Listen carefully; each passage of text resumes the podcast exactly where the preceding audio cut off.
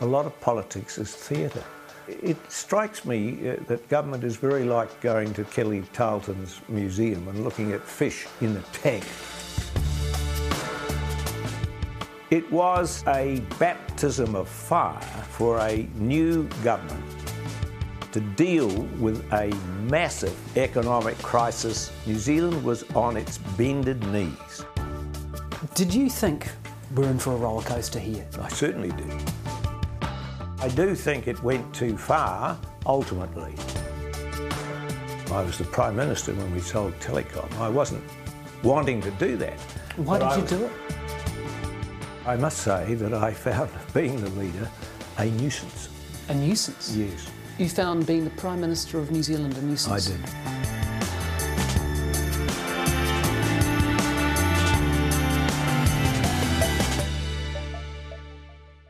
Part of the job of leadership is to lead public opinion, to show them the vistas of Mount Olympus rather than the lowlands of uh, where we are now.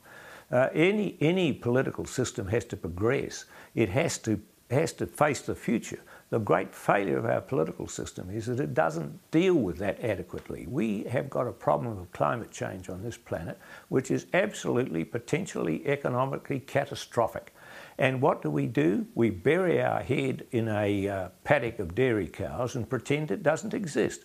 We don't want to recognise it. We don't want to face up to it. We don't want to make the policy adjustments that are necessary to mitigate climate change or to deal with the adaptation problems that are going to arise uh, with climate change. We put off the evil day because we have a three year term and we want to remain in power, and we're more interested in remaining in power than we are doing the right thing that will save the country from suffering. So, at the root of that failure is a political failure or a failure of government, or it's what? a failure of policy.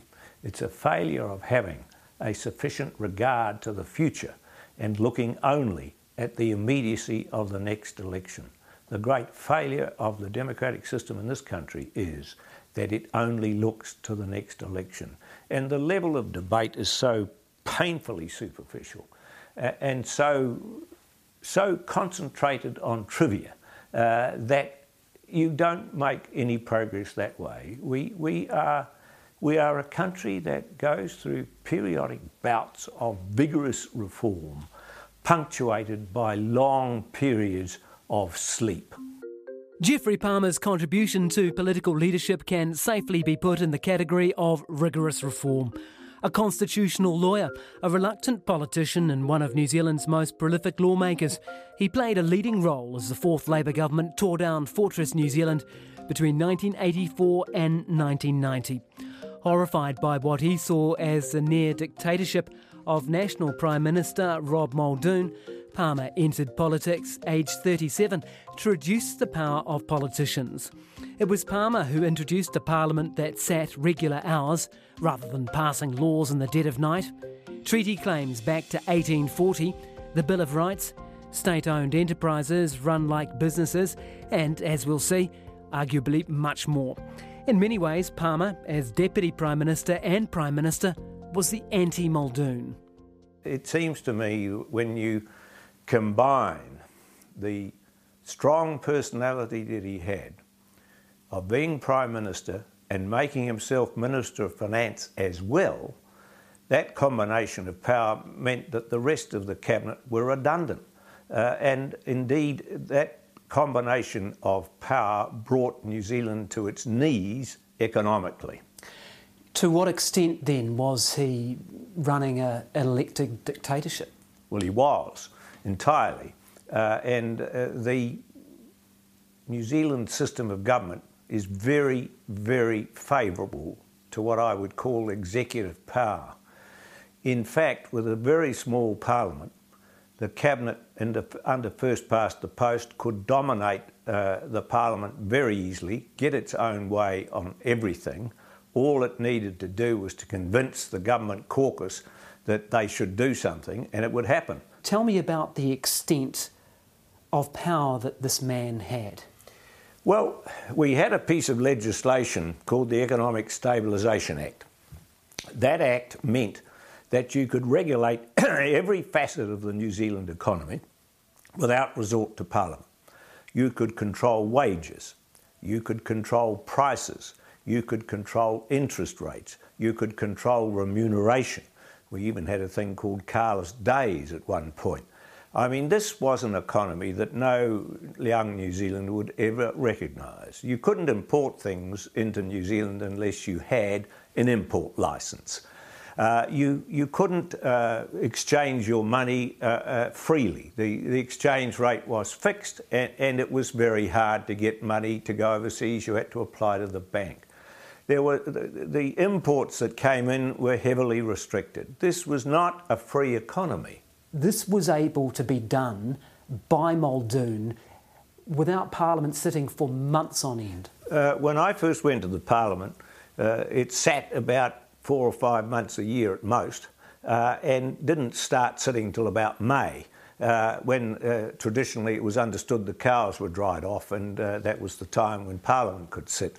Uh, Is that seriously why it was? Well, who knows? It was lost in the mists of history, but it's never convenient to the executive government to have Parliament sitting. Even a measure which was supposed to open up our democracy like the Official Information Act 1982 passed at around 4:30 in the morning. So uh, this was a time where literally legislation was passed by men largely yes. in the dead of night in the dead of night. And we, I campaigned very heavily against this before I got into Parliament and after. I remember Marilyn Waring coming into the Parliament uh, for some of the debates at that time with great blankets so she could go to sleep during the debate. You talked about some of the big powers that Muldoon had, um, and sometimes it's the little examples that are very telling too. There's a story about when you and David Lange took over as deputy leader and leader and went to sort out the furniture. What happened? Well, uh, Charles Littlejohn, who was the clerk of the House, ordered a, a new suite of furniture so people who came to my office could sit down. Muldoon, as minister in charge of the legislative department, countermanded it. There you have an executive of the government uh, saying to the parliament, I will decide as executive what will happen in this parliament to an opposition member. That is an outrage in constitutional terms. And, and uh, one of the things we did was to stop that by setting up the Parliamentary Service Commission, which remains to this day. Was there a parallel anywhere else in the democratic uh, world at that time? Uh, I didn't know of one. Uh, and, and you see, as one famous Australian constitutional lawyer said, and it remains the case even under MMP in New Zealand, that New Zealand is an executive paradise. Uh, the sovereignty of Parliament in New Zealand, which means Parliament can pass any law it likes, it's actually the sovereignty of the executive, not of the Parliament.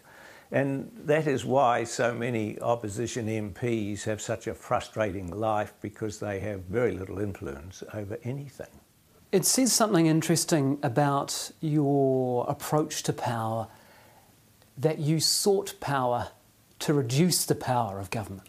Well, that's true, but that's the, that's the difficulty if you elect a constitutional lawyer to Parliament. You say that our current arrangements pose dangers to the peace, order, and good government of New Zealand if demagogues take over. Yes, I believe that.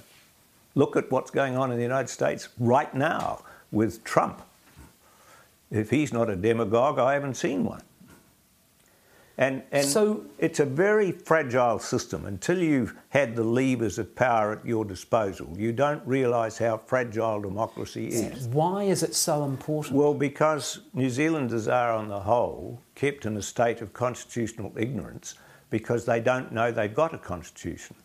And the difficulty is they can't find it. It's in so many different places. You cannot locate the New Zealand constitution in one place it's in some UK statutes, it's in some New Zealand statutes, it's in some prerogative instruments, it's even in standing orders of the Parliament. and the result of that is that nobody knows where to look. We've got uh, 25% of the people in this country were not born here. In Auckland, the figure is about 40%. How, and, and the system is built on unwritten conventions, which uh, they said in the 1960s when they examined this question we don't need a written constitution because we're British. But hello, we don't have that shared so heritage anymore. If we had a modern day Muldoon? Uh, what would happen is that he could carry a lot uh, more before him than one would hope. And that is the danger of, of having a constitution where anything goes. I don't blame the New Zealand public for not being concerned about their constitution because they can't find it. And if you don't keep your constitutional machinery in good order and condition, you will find that your democratic rights slowly ebb away. But it is still true, isn't it, that Parliament can pass any law it likes, no matter how. Yes, it is it true, is. and I'm absolutely opposed to that. Are you still fighting Muldoon then? No, I don't think it's Muldoon. I'm fighting the system. Rob Muldoon, probably drunk at the time, called a snap election for July 1984. That doesn't give you much time to run up to an election, Prime Minister. Doesn't give my opponents much time to run up to an election, does it? He lost, and the incoming Labour government unleashed a blitz of economic liberalisation. It was nicknamed Rogernomics after Finance Minister Roger Douglas and opened up the New Zealand economy. But it alarmed many in Labour's own ranks. The battles to come helped shape modern New Zealand, but the first fight Labour faced was with the outgoing Prime Minister. Clinging to power, Muldoon refused the request of the incoming government to devalue the currency. Geoffrey Palmer was Deputy Prime Minister and in the thick of the action. This was as close as New Zealand ever came to a major constitutional crisis. The Reserve Bank wouldn't open the exchange uh, markets so long as the situation continued. It only lasted two or three days, but it was really frightening. It was a baptism of fire for a new government, not even sworn in at this juncture, to deal with a massive economic crisis. New Zealand was on its bended knees. Our economy was in the wrecking yard. And it was, people have forgotten how desperate it was. Did you think we're in for a roller coaster here at that point? I did. I certainly did. And we knew, I mean, we had massive deficits at that time. I remember Muldoon saying that uh, the public wouldn't understand a deficit if they tripped over on a, on a dark night. But you can't go on spending money you haven't got, uh, and that's what we were doing. I mean, we had to have some drastic economic action taken, and pretty quickly. Uh, that led to what I would call something of a juggernaut, where the economic changes became so great and so many that it was very hard for the public to deal with. Uh, and it was, uh, it was done too fast.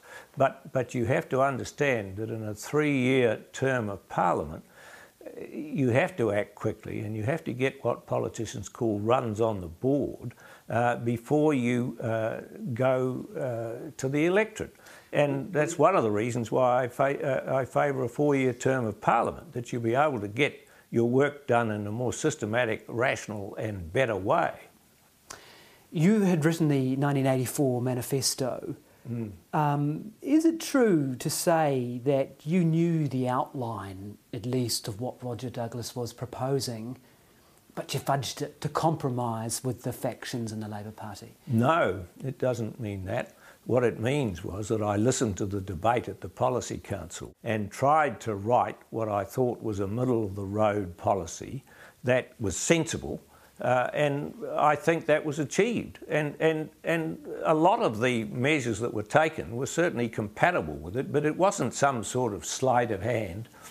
You write in your own words, I accept that it was designed to paper over the cracks in the variety mm. of views between the members of the Policy Council, but it was not a misleading document, end quote. The, the charge from many of the critics of these reforms, though, is that, isn't it? This was an ambush. We did not know what was coming. What is your response to that? Uh, my response to that is that the government was between a rock and a hard place on economic policy. We ran the summit, the economic summit, to try and get some ideas about how these things might be looked at. The Treasury advice to the incoming government was extremely detailed, and uh, of course, the Treasury hadn't been listened to for seven or eight years on anything. Um, and the whole of the New Zealand economy was still in this, what I would call, um, fortress state. And the Polish shipyard, I think, well, was well, yes, that was, was Lange's expression uh, about how we were running it, and that, that, that was accurate? quite accurate, I think. Uh, and the business community had to come to Wellington to get import licences rather than compete. The level of competition in the New Zealand economy was very low, uh, and, and the levels of production were very low, and, and the gross national product was not increasing. There were, and, and we were drastically in debt. And so you embark on this major uh, economic reform, of course, led by Roger Douglas, um, who asked ministers whether if they had any concerns they should put them in writing. It appears to me that you did not, and um, you were quoted as saying the policy seems to me to be quite orthodox.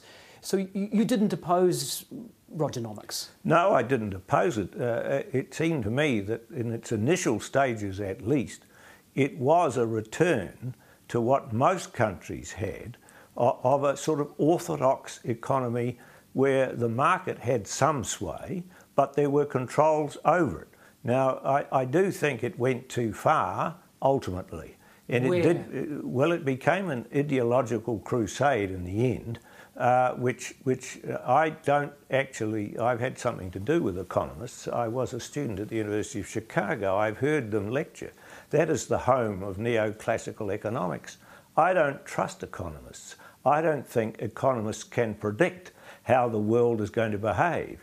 You can put economists in a line and all their predictions will be different one from another. I have come to be very sceptical about any economic advice, and one of the reasons is this that economists who operate on what I would call mathematical models have a lot of assumptions.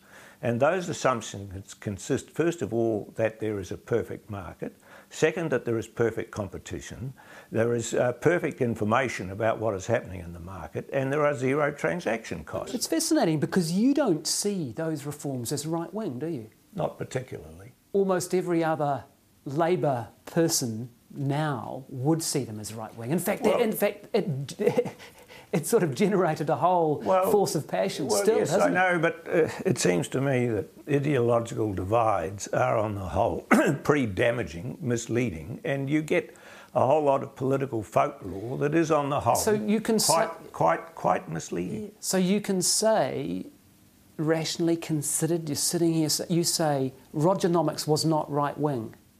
Um, I think it was a return to conventional economics. That's what I thought at the time, and I still think it. Uh, but, I, but, I, I, but just let me say this. Sure. You look at the measures that were adopted the end of import licensing, floating the currency and giving the Reserve Bank uh, power over interest rates. Um, all the changes that were made, and there were a lot of them, a new Public Finance Act, um, the state owned enterprises policy that I uh, had a lot to do with, all the economic changes that were made, none of them have been reversed.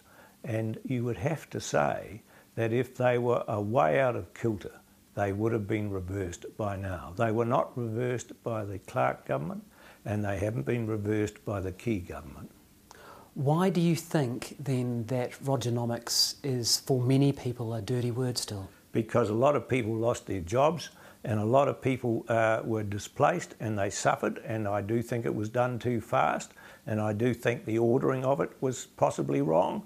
But nevertheless, those adjustments had to be made, or, or a lot of them did, for economic survival. What I, where I think the policy uh, fell apart uh, was when we started embarking on a progress a program of privatisation selling telecom. I was the Prime Minister when we sold telecom. I wasn't wanting to do that. Why but did I you was, do it? Well, because I was convinced by the Minister of Finance, David Caygill, that we had to pay off debt. Uh, and and to, to keep our economic credibility. Do, do you regret that? Because the, the, the, the, policy said, the manifesto said telecom would not be sold. You yes. were in charge of that again. I, I, do you, sitting here today, regret that? Uh, I regret the suffering that we suffered politically from it, but it did seem to me that credibility required us to do that I passed the economic, the, the state-owned enterprises policy when I was the deputy prime minister. I designed the bill, and uh, there was no privatisation in it then because you had to change the Act of Parliament to privatise anything. Uh, and and we, it it's was not sold to the caucus on the basis that we would privatise. It was that next stream of, of Rogernomics that became intense. And remember this the great difficulty economically that the fourth Labor government faced was the 1987 share market crash after the election. There, that share market crash was bigger in New Zealand than anywhere else, and it lasted longer. It put the economy into a tailspin. It put the politics into a highly difficult situation, and it was necessary to regain economic confidence. Uh, I was convinced that we really had to take some steps at that time, and of course, it was the steps that were taken at that time that led to the collapse of the Labor government because it was the flat tax policy that Roger took put forward just before the 19, uh, end of the 1987 year, uh, calendar year, which David Lange then uh, disowned in January when there was no political activity going on. Uh, and, and that led to the rupture between uh, David and Roger, which really brought the government to an end. Did you agree with the flat tax package? I certainly agreed with it going through the cabinet as it did, but there were a lot of adjustments that needed to be made to it. There were a lot of costings that had to be done to it. It was not a done deal as it went through the cabinet. Well, it was uh, signed off by cabinet. Well, well, of course it was, and that that's what led to the difficulty because you cannot have a prime minister unilaterally disowning a policy that cabinet has agreed to. It wasn't a policy. It, there was a lot of work to be done on it, and and it may well have been, as David Lange's instincts were, that that this was not going to help those who are least well off, and that's why he torpedoed it but the work hadn't yet been done. It may not have survived. Uh, and it was necessary to go through the proper processes. So again, it strikes me you, are not an ideological person when it comes to economics. No. You thought privatisation. Well, if that's the best way to pay off the debt, let's do it. Yeah, I'm. I'm I certainly. Uh, I'm not ideological at all, really. And and uh, my ideology comes down to having a good liberal democracy that has underpinnings of total democratic control and accountability. That's what I believed before I went into Parliament. That's what I still believe, and my my most of my political activity was engaged in doing those things, uh, and to some extent, when I became the deputy leader of the Labor Party, I had to engage in a whole massive range of other things that I didn't have any great belief in. A lot of people lost their jobs as a result of these moves. You yourself would have known some of the heartache of that. I think your father was laid off um, yes, from the was. press. Yes. You know, so you would have known. I think he even lost his house. Yes, he did. Yes. Mm. So you would have known the personal cost. Tell me what it was like to balance the, the, the theory and the knowledge that the policy you're pursuing is the right thing to do and the personal impact of that? I think the adjustments are difficult and, and they were not pursued sufficiently quickly in our case we finally got a relief program going to help people and to give them some assistance. And of course, we never cut any of the benefits during this period. And you remember we put in GST and we adjusted the benefits for that. Uh, we were not about to get rid of the welfare state. I make that absolutely fundamentally clear. That was an axiom of the fourth Labor government, and we built a lot of state houses, something that people might uh, be interested in from today's perspective. But, but the suffering was significant because there were a lot of people who lost their jobs, and some of them did well, and some of them did not. And in retrospect, I would have made the uh, landing for them much better. How would you have done that now? By, by giving much more assistance, by giving them much more counselling, by giving them much more support to get other jobs, by providing help to set up in business for those who want to do that, and quite a few did do that mm. actually. But you, you say in hindsight, though, that, that you could have done more to help the transition, I guess. Absolutely. And, and part of the problem of that is the three year term. Uh, you, you, if you don't act quickly, you, you, you, you can't get it done before the election. And, and that's one of the strong reasons why I support a four year fixed term for Parliament. A royal commission set up by Palmer considered a referendum on a four year term, but it never happened. Instead, a far more dramatic change was set in motion, replacing the first past the post electoral system with MMP. Geoffrey Palmer is the only one of our former Prime Ministers who backed the move at the time, a move stumbled into by accident and farce when David Lange mistakenly promised a referendum live on television and we will, uh, in the next term, refer that report to a parliamentary select committee. A referendum will thereafter be held. Well, I was a supporter of MMP. He actually wasn't, uh, but he thought that the Policy Council had approved it, and it hadn't. He misread his briefing notes, is what happened. Uh, seriously? Yes, seriously. That's what happened. He misread his briefing notes. And he went on television. He went on television, and, and of course that made the caucus uh, not happy. Promising a referendum on MMP. Yes, and, and he, he that was not the policy of the party because there were only about 12 or 13 supporters of MMP in the whole Labor Party caucus, which was pretty big.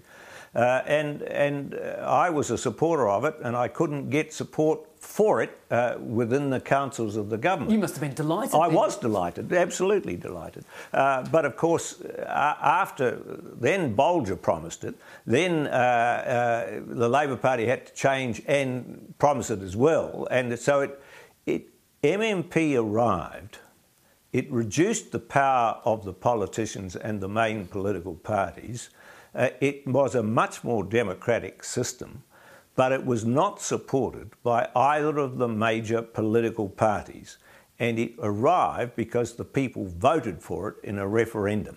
Uh, and I think that was wonderful. So, all the big players of the time um, that we remember Helen Clark, Mike Moore, Jim Bolger, all of your colleagues and uh, foes, if you like, they all opposed it. All they did. Because? Because it was going to reduce, they thought, the power of the two major political parties.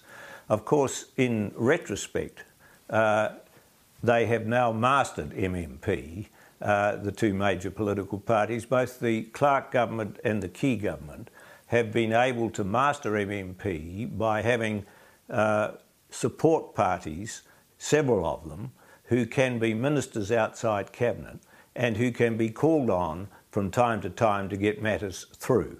Uh, and so, in effect, what has happened is that the management of MMP has been, has been subverted to some extent by executive control over it. Now, um, what it does has done though, it makes it has slowed down the legislative process to some extent, and that's a good thing.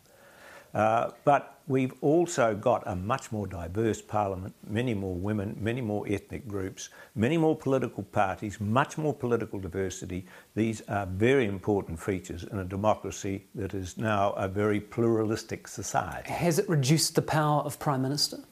Uh, not to any appreciable extent. So an MMP Prime Minister is just as powerful as an FPP not Prime Minister? Not perhaps quite as powerful. You have to go through more steps.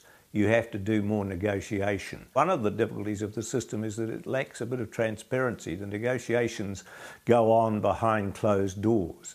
Uh, I, you, you, I learn about these things due to practicing law in this city for a long time, and, and the way in which the system actually works underneath in the engine room is a bit different. What do you mean? The, the negotiations that go on, you never know when they're going on. You never know what the nature of the bargains is, uh, and and that uh, leads to difficulties. Have you heard a few nasty surprises about that? Is well, that well, I, I work a lot in the resource management area, and I do know that deals are done to get bills in, and further deals are done to get them passed.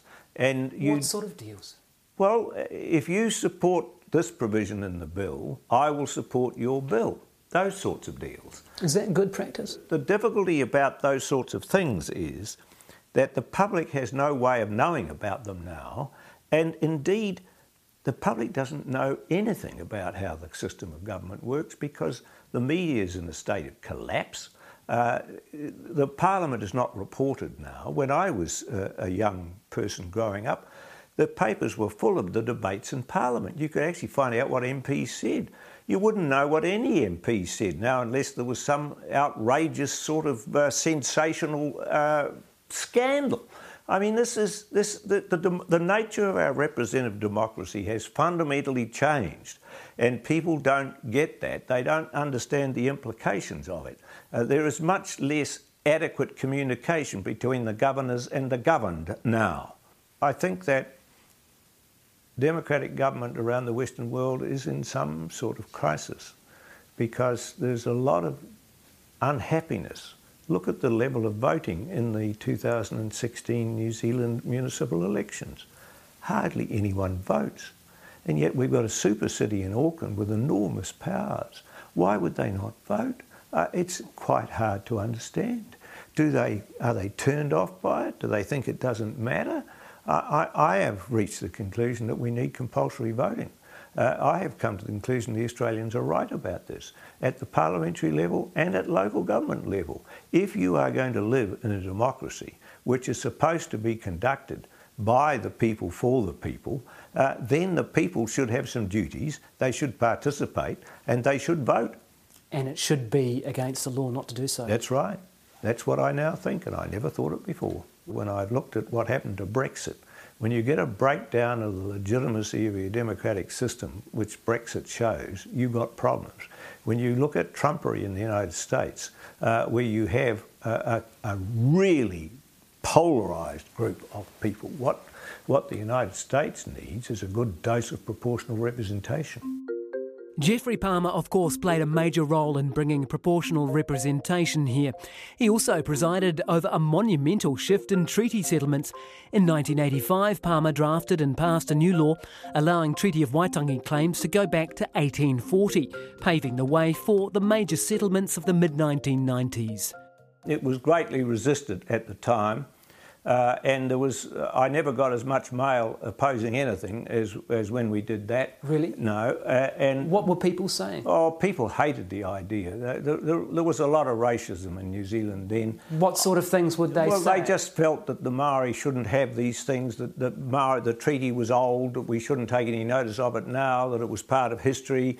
Uh, a, a, a tremendous a lot of opposition to that. But uh, actually, it has worked out better. Uh, and uh, we've had various hiccups with the sort of Brash interlude, which didn't get anywhere. It says it's a great credit to the National Party that they resisted that and went on doing the settlements because, like our system of government that the public doesn't really understand properly, they didn't understand the settler government injustices that were inflicted on Maori during the 19th century. They were absolutely legion, these injustices. The confiscation of land, the sharks taking away the land of Maori, and, and the settlements that have been reached do provide some sort of remedy for what was injustice. When I first got into politics, they said the treaty is a fraud. They don't say that now.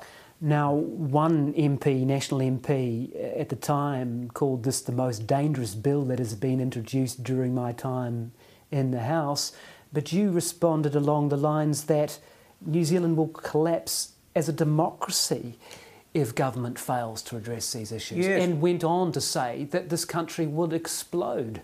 Yes, I lived in the United States. I'd lived in the South Side ghetto in Chicago when I was a law student, uh, and I've seen what uh, happens if you have an underclass defined by race. And, and in New Zealand, the indications of Maori wealth, life expectation, uh, income, all those things were very bad, imprisonment rates. And, and if you were not, if you were going to uh, suppress people like that, you will end up with the sort of situation that America has had in the last year or two of racial explosions in the cities of the United States. That is readily foreseeable. The difficulty with democracy is that it involves majority tyranny.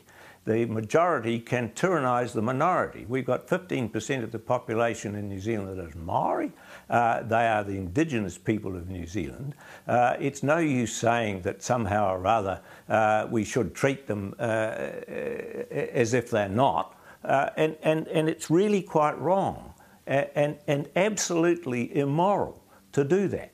One of the great moral causes of the time was the fight against nuclear weapons. Labour's law banning nuclear ships saw New Zealand booted out of ANZUS and a deep freeze in relations with the US. The fate was sealed when the USS Buchanan was not accepted into New Zealand waters in 1986. Many credit David Lange with making New Zealand nuclear free. And I'm going to give it to you if you hold your breath just for a moment. I can smell the uranium on it as you lean towards it. But at the critical moment, David Lange wasn't even in the country, leaving acting Prime Minister Geoffrey Palmer to make the call. The, the difficulty was that David Lange had gone to Tokelau. Tokelau is an inaccessible part of this planet. It is three days steaming away from Samoa.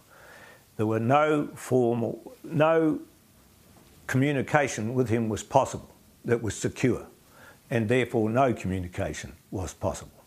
Leaks started coming from the United States and from Australia saying that a ship had been agreed on and that we better let it in, and political pandemonium broke out in a big way here. I could not talk to David. I did not know uh, that uh, Jamieson had agreed a ship. He was our um, he was our Air Marshal and Chief of Staff and a very good uh, military officer and entirely straight. The advice was ambiguous. And it did seem to me that the Buchanan could have been carrying nuclear tipped ASROC missiles, uh, in which case it would be very difficult to convince the New Zealand public uh, that, that it was nuclear free. So when, when this came uh, up uh, in this way, I thought that it was necessary to make it clear that we were going to support our policy. And I made statements saying that our policy would be followed, and the policy was followed. Those leaks that were coming out uh, when Lange was um, en route to Tokelau, where were they coming from, do you know? Uh, they were coming from Washington and Canberra and they were coming from well informed sources, and they were designed to put pressure on us to let this ship in. And uh, I must say that they were very ill timed if that was what their purpose was, because it had the opposite effect. But these obviously, at some point, started from the governments of those countries. Of course. In the knowledge that the leader of New Zealand is away and that it was well, going to be. Well, I'm not sure whether they knew that. They may or may not have known that. Uh, Washington is a big, complicated place and it leaks like a sieve. Canberra does too. Well, this is the big question, or one of many big questions. Mm. Why did he not brief you before he left? Because I didn't think he didn't think there would be anything happening. He wouldn't have thought that. He wouldn't have. He wouldn't have thought that these leaks would start occurring in the U.S. and and in in um, Australia. So he wasn't running away from it. No, I don't think he was at all. You didn't say, "Oh, David, you could have told me that." Um... No, I didn't say that. Um, the, what's the point? Uh, the the whole question really was settled by the cabinet without really any difficulty. I wonder, though, whether it was almost settled by you before that, because you went public on January the 11th, yeah. saying, "quote." Some in New Zealand fear the government will buckle. I assure them it will not. That's right. Now, does that not mean that you made the decision? No, there? no, that means that the policy will be followed. And the policy was that we would make the decision which ships to let in. And that was precisely the policy that is now embodied in the legislation that was subsequently passed and which has led uh, to the decision to allow a ship in. There has been no change in policy ever since then. That was a pretty strong statement to make publicly as acting Prime Minister, though, when you could have taken a slightly easier option to keep quiet until I that Prime I Minister didn't, came I back. didn't think that you could possibly uh, do that with a policy of this character. You can't propitiate on a policy like that. You either stand for it or you don't. Uh, and, and we did. And, and David um, uh, then got into negotiations with the Americans about whether they could send a, a, a, a FFG 7, which was a lesser vessel. But the difficulty was the Americans, having had the understanding that they'd reached an agreement, which I knew nothing about. Would your decision have been different if you had known that?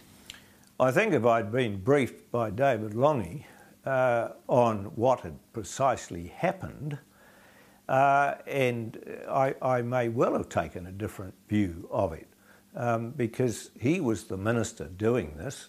I was only acting, uh, and it didn't seem to me that I wanted to uh, completely run this issue at all. I wasn't inclined to do that. I was only forced to do it by circumstance.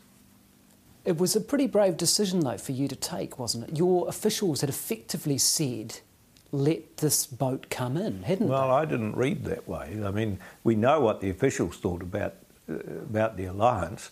Uh, we always knew that. Uh, the question in my mind was very simple could we convince the New Zealand public that this vessel conformed to our requirements? How were we going to demonstrate that?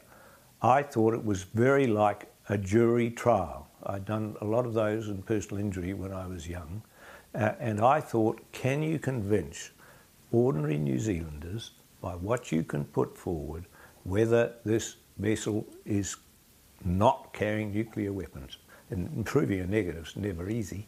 Uh, and I didn't think we could. Like a jury trial? Yeah, because in many ways the public's like a jury.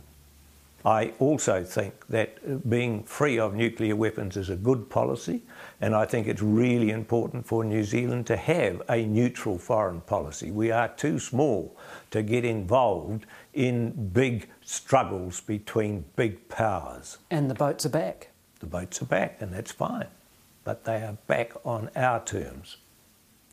Richard Prebble says you, you actually made New Zealand nuclear free, not David Lange. Is he right? I don't think that's fair at all.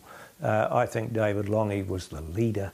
He articulated those policies everywhere. He went to Oxford against all the official advice and became a world figure on these matters. He was told in the in the famous I can smell the uranium mm. on your breath. He was told not to go. He was told not to go. None of the officials wanted to go. The Australians were apoplectic about it, uh, and the Americans certainly didn't like it.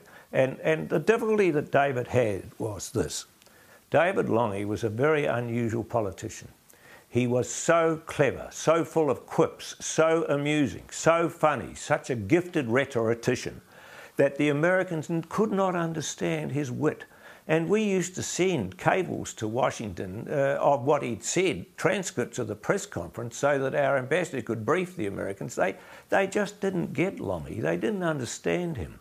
Uh, he had a British sort of wit. They don't get that. Uh, and, and he was so clever. It was a sort of private eye sort of wit. And, and, and it was devastatingly good. And he used to use it at press conferences. Uh, I must say, I'm not sure that was always a good idea, but he did do that. And, and on these matters, it used to drive the Americans spare. But you wanted to stay in ANZUS? Yes, of course, the Labor Party wanted to stay in ANZUS. That was the policy. Did you? Uh, I thought it was probably a, a good policy if we could, uh, but we couldn't. And it turns out, what, perhaps for the better that we were? I think it was for the better. I, I do think so. I think it allowed New Zealand to to forge an identity of its own that was respected abroad. I had talks in places like Japan and Germany and other and in Britain about all of this over the time we were in government, and uh, it was a bit like. Um, the mouse that roared, you know. New Zealand is not a very significant country except in the eyes of New Zealanders. Uh, and, and for the Americans were sort of wondering what the hell was going on in here. I, when I was the acting Prime Minister and Lange was away for three months during the whole period of the first uh, period that we were in office, I used to sit in a beehive till midnight signing off letters from Americans saying how grateful they were we were oh, taking. Oh, from Americans? Hundreds and hundreds of them. David Lange was Foreign Minister as well as Prime Minister between 1984 and 1987, so Geoffrey Palmer often found himself acting Prime Minister. That and his background as a constitutional lawyer gave him unrivalled mastery of the machinery of government. But the reality of politics and the demands of the media were frustrating for his academic mindset, a tension which increased as the fourth Labour government, now in its second term, began to fall apart. A deputy prime minister spends most of his time firefighting. When things go wrong, you have to fix them. I suppose half my time was spent firefighting in, in those sorts of ways, trying to sort out messes, which always occur in any government all the time. And a great deal of time is spent doing that. Uh, and I often resented that time. I, to some extent, I, I treated the uh, Labor Party and the government as a difficult client who had to be given proper advice. You were a reluctant leader, is that fair? That's absolutely true. Um, my greatest ambition when I got into politics was to become the Attorney General. Uh, I managed to secure that position and I was very happy uh, doing so. Uh, and I, um, it was what my career um, aspirations had been in political terms. Uh, and I must say that I found being the leader a nuisance. A nuisance? Yes. You found being the Prime Minister of New Zealand a nuisance? I did. That's quite a striking thing to say. Well, uh, I'll tell you why. There are the nature of the prime ministerial position in New Zealand is that you spend a great deal of time on tasks of no substance whatsoever. You have to talk to the media endlessly. I mean, I remember getting out of a plane somewhere in the North Island being asked by a journalist uh, whether, whether I liked uh, eating um, broccoli because President Bush had had broccoli put on his, on his somebody dumped, some unhappy broccoli farmer had put a whole lot of broccoli in the White House lawn or something. What are you asking me whether I eat broccoli for? I mean, this is ridiculous. The, the Prime Minister's become part of the celebrity culture in New Zealand. The Prime Minister's become less a working part of the Constitution and more a, a um, dignified part, uh, even uh, uh, taking on many of the functions that royalty used to uh, take on. Uh, and, and I found it a absolute drag to go to all these sorts of things where I was effectively wasting my time in terms of policy, but you had to go through the appearances of it. Now, um, I, I, just, uh, and, and, and people say you have to do this to connect with the public. Well, I don't know whether Peter Fraser ever connected with the public. He certainly didn't have to deal with television, and he, and he dealt with some very good policies. I think the nature of the modern electronic media has, made, has brought us the celebrity culture. It's brought us reality television. It's brought us trumpery. Uh, and we are going to suffer enormously in our democratic countries. Uh, I, I, just, I just felt that a lot of the Prime Minister's job was persiflage. Chief publicist. Yes. Well, minister in charge of the election prospects of the government, really. So you had more power as deputy? I certainly think so, given the list of portfolios I had and, and what I was doing with them. And, and uh, you know, the substance and pith of government is a great deal more important than the appearance of it. Uh, and a lot of modern politics is all about appearances, it is remorselessly superficial, it eschews any policy uh, analysis on any serious subject. It regards things as boring when they are very important, uh, and it really dumbs down the system of representative democracy, which uh, maybe it's designed to do. A lot of politics is theatre. I really don't think the theatre is very appropriate because it gives uh, a great many people a misleading uh, impression of what is really going on. Uh, and it strikes me uh, that government is very like going to Kelly Tarleton's museum and looking at fish in a tank. That they're going behind rocks and weed and that stuff, and you don't really know what's going on there. And the reporters look very closely through the tank to see what's happening, and they think they know, but they don't. Why on earth did you go into politics then? I went into politics because it's the only way to change things. It's the only way to get policy change. Did you know then what you know now about the downside of being the having to be a populist and playing along with the media? Yeah, I did. I, I, I, knew quite a lot about that because, first of all, I'd lived in the United States. Secondly, I came from a journalistic background, a family, uh, my father had been a newspaper editor, so I knew how politics interacted with the media to some extent. Uh, but. Uh, and I indeed, you'd been a journalist yourself. Yes, I had. I learnt. I was the editor of Salient here at the Victorian yes, University. And you also wrote for the Nelson Evening I loved Met Bill that. Rolling. I nearly became a journalist. What a disaster that would have been. For who? For you me, or journalism? For me. so, by accident, Geoffrey Palmer nearly became a journalist. But having dodged a media career in August 1989, he fell into another job he didn't really want Prime Minister of New Zealand. And even then, it was only when tensions between David Lange and Roger Douglas boiled over into a bitter and very public falling out. And that's what brought the government to an end. And my greatest failure in politics was to fail to heal the breach between Lange and Douglas. I tried very hard. They conducted a lot of correspondence with each other, and they used to copy me into it. Uh, and the so they were writing, not talking. That's it, and that's wrong. It was not right. How did you try? Did you say, "Let's go yeah, out," I or mean, what? Did, did, you try? What, what I, did you do? I, I, did all sorts of things, but none of them worked. These these people didn't have their egos under control, uh, and both of them thought they were essential to the government, uh, and probably they were right. Uh, but the difficulty is that you have to work together uh, because a government, any cabinet is a teamwork. What the public think is that the Prime Minister can do anything. The Prime Minister can't. The Prime Minister has to carry all the cabinet colleagues with him. David was never very strong at arguing for positions in cabinet. He was a good chair of cabinet, but he didn't seem to have very many strong policy predilections of his own. And Roger had a couple of other finance ministers in the cabinet always to help him. Uh, and so they, they, he was able to carry the cabinet with him to a large extent. You were loyal to him to a fault? Well, I don't think to a fault. Uh, it, it probably would have been better if I'd taken over earlier, but I didn't want to take over. probably would have been better if you'd taken over. Well, I think the government would have had a better chance of resurrecting itself, but it always seemed to me that once those two fell out, there was no resurrection possible. Lange sacked Douglas from the finance role just before Christmas in 1988, only to see his caucus vote Douglas back into cabinet the next year. Taking that as a vote of no confidence, Lange resigned. Mike Moore went for the job too, but the caucus chose Palmer's steady hand. I did not want to be Prime Minister.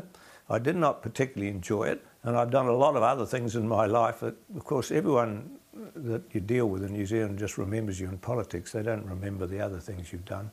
But I had a lot of uh, very interesting things to do in my career, and I've enjoyed many of them.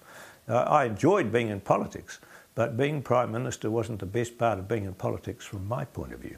Did you, at any stage, think that you wouldn't take it then? No, I didn't think that. But I did think that the reform program had to be finished. Uh, and, and it was finished to a large extent. And um, I was very pleased that we were able to get there because it was a very fragile period. The caucus was very, very upset by all of this and had been for a long time. And there were other people who were looking for preferment, who were undersecretaries, who wanted to become ministers, and a whole lot of things like that.